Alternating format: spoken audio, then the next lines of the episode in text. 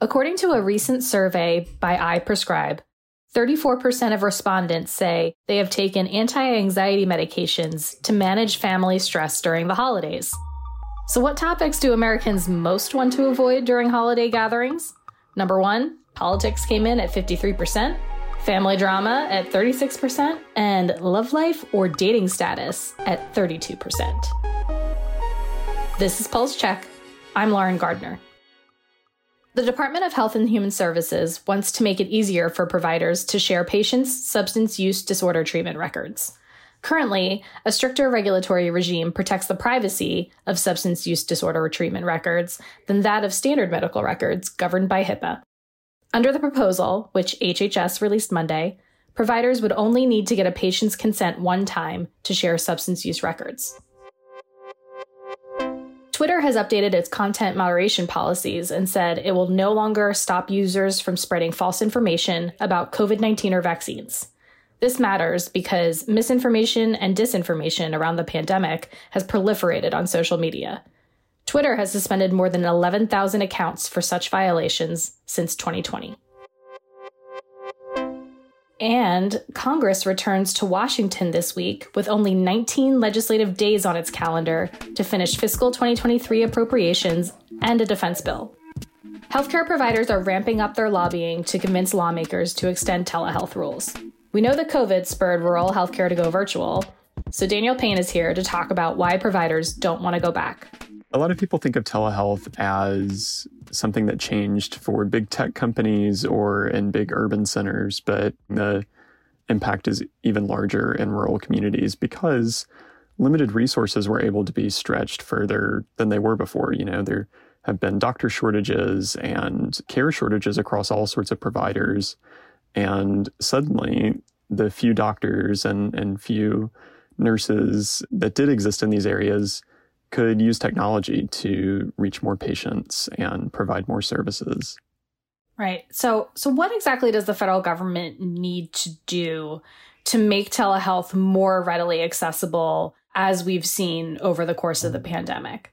So when the pandemic hit, of course, the federal government tried to make telehealth easier by relaxing some of the rules that went along with virtual care. What were those rules like before? There were lots of rules that govern telehealth, but for example, uh, if you went to certain types of doctors or for certain types of care, if you got it through virtual care, you would have to go in person every so often to keep receiving that virtual care. Oh. And there were tons of rules about how much telehealth would be reimbursed by the government, what kind of telehealth was allowed, and what settings. And so when the pandemic hit, a lot of providers saw that telehealth is a big opportunity, something that you know they were sort of forced into, but people started realizing how powerful of a tool it could be, how helpful it could be to stretch existing resources, and how convenient it could be for patients. Patients who, you know, in a lot of these areas were not that interested in calling their doctor on the phone or or having a video call with them,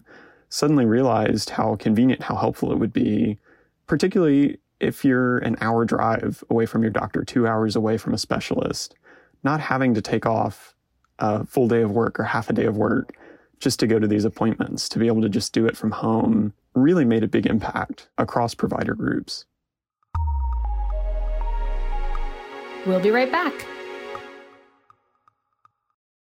Right now, the flexibilities that have been in place are tied to the public health emergency. So, what exactly is being considered in Congress? And as seemingly with anything that goes through Capitol Hill, there's a price tag here. Can you talk to us a little bit more about that and, and what effect that's having on this effort? Sure. So there's a bill right now to extend these flexibilities for a couple more years, regardless of the public health emergency. And there are some concerns about how much it might cost if more Medicare beneficiaries start getting more care. That might cost the government more in reimbursements. Mm. A few others are concerned about fraud risks that telehealth might make it easier to give lesser services for more payment. So that's another concern. But in the House, it saw really broad bipartisan support. The vast majority of members voted for it. Even so, the clock is ticking down for this to get done this Congress, for it to get through Senate. And I think it's important to note that providers are looking to these individual policies. They're interested in making sure that they can keep doing these specific things that these specific policies will allow. But beyond that, they're looking for a broad message from the government, from HHS rules, from Congress, that these gains in telehealth that have been made, sort of this movement forward and big investments, are not going to go away, that they're going to actually continue, and that they should keep investing in this way going forward. Right. On the Congress angle, you know, you mentioned that this overwhelmingly passed the House. So, where are key senators at in this debate? Is there anyone in particular who's especially hung up over the price tag, or is this just a question of end of the year inertia. This is one item on a laundry list of things that lawmakers want to do before they leave town for the holidays.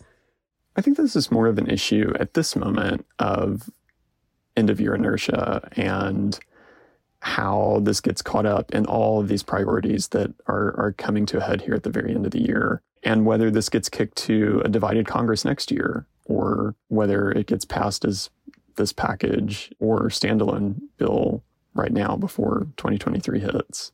So what what is at stake here if Congress doesn't act in the lame duck? Because as of now, the public health emergency isn't going anywhere, right? But it keeps getting haphazardly extended. I think that this is one important piece and one important story and a larger story about how much telehealth is adopted and how much virtual care can help in these areas that really have had really significant shortages of doctors and where people before the pandemic, you know, in some sort of counterintuitive way, did not have as much access as they did once virtual care was adopted more widely. So, one doctor put it to me that this is about whether we go forward in time or backward in time. If virtual care continues to get supported, you know, these tools will keep growing, access could keep growing. And the concerns that go along with those things about fraud, about cost, about patients getting the very best care, whether maybe you need to go in person for some things that might get shifted to virtual care,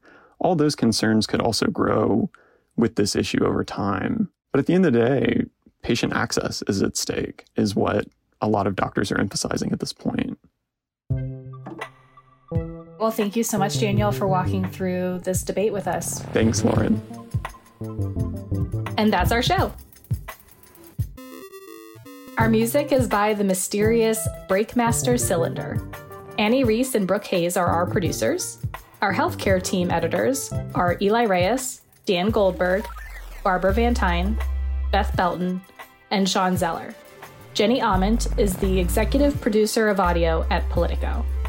I'm Lauren Gardner. Subscribe and follow Pulse Check for a new episode every day. And subscribe to our newsletters, where you can read this reporting Pulse, Future Pulse, and Prescription Pulse. Thanks for listening.